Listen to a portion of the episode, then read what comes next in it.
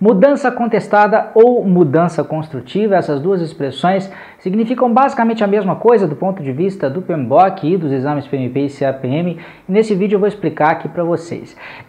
São expressões que costumam causar muita confusão na cabeça aí dos candidatos a esses exames. Tem a ver com a área de aquisições e para ilustrar eu vou contar uma historinha aí para você, tá? Vamos supor que você contratou um determinado fornecedor para executar um serviço lá nos confins do Brasil, numa área bem remota, numa área onde não há desenvolvimento. Eu estou exagerando a situação aqui só para o exemplo ficar mais claro. E vamos supor que você combinou numa determinada data, né, que esse fornecedor deveria levar uma equipe relativamente numerosa, de umas 20, 30 pessoas. Eles tinham que levar maquinário para executar uma parte de uma obra nesse lugar remoto. Pois bem, eles chegaram lá com a equipe combinada, com o maquinário combinado, só que o terreno não estava preparado para que a obra pudesse ser executada e essa preparação do terreno era responsabilidade sua. E agora? São 30 pessoas, uma série de máquinas que foram disponibilizadas, que foram imobilizadas, ou melhor, que foram mobilizadas aí para trabalhar nesse seu projeto e as pessoas não têm condição de trabalhar. O que vai acontecer na prática?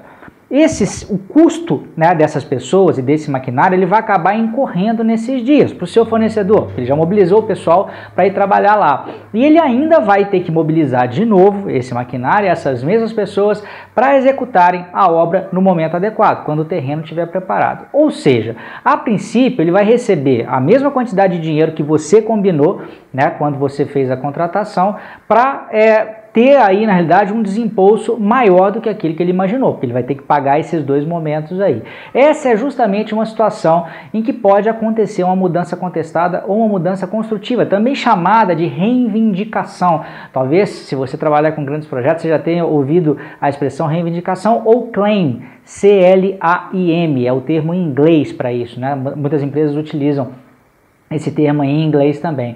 Então é justamente quando o seu fornecedor acha que ele foi prejudicado de alguma forma por uma ação que não foi de responsabilidade dele. Por exemplo, a responsabilidade toda desse problema que aconteceu foi do contratante, foi de quem tinha a responsabilidade aí de disponibilizar o terreno nas condições adequadas. E por que essas duas expressões elas geram a confusão? Primeiro porque o nome delas faz parecer que elas se tratam de coisas totalmente diferentes, né? E até pode haver alguma diferença de significado no nível mais jurídico, mas do ponto de vista do exame são basicamente a mesma coisa.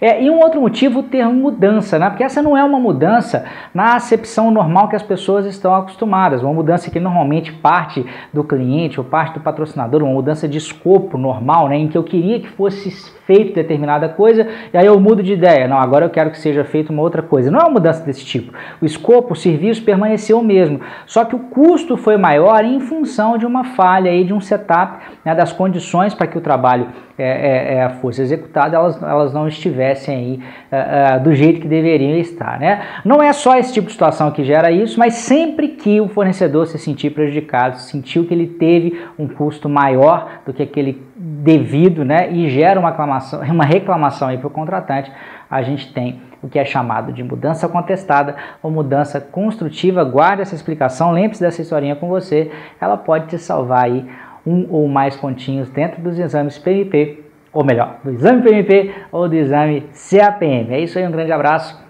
e até a próxima.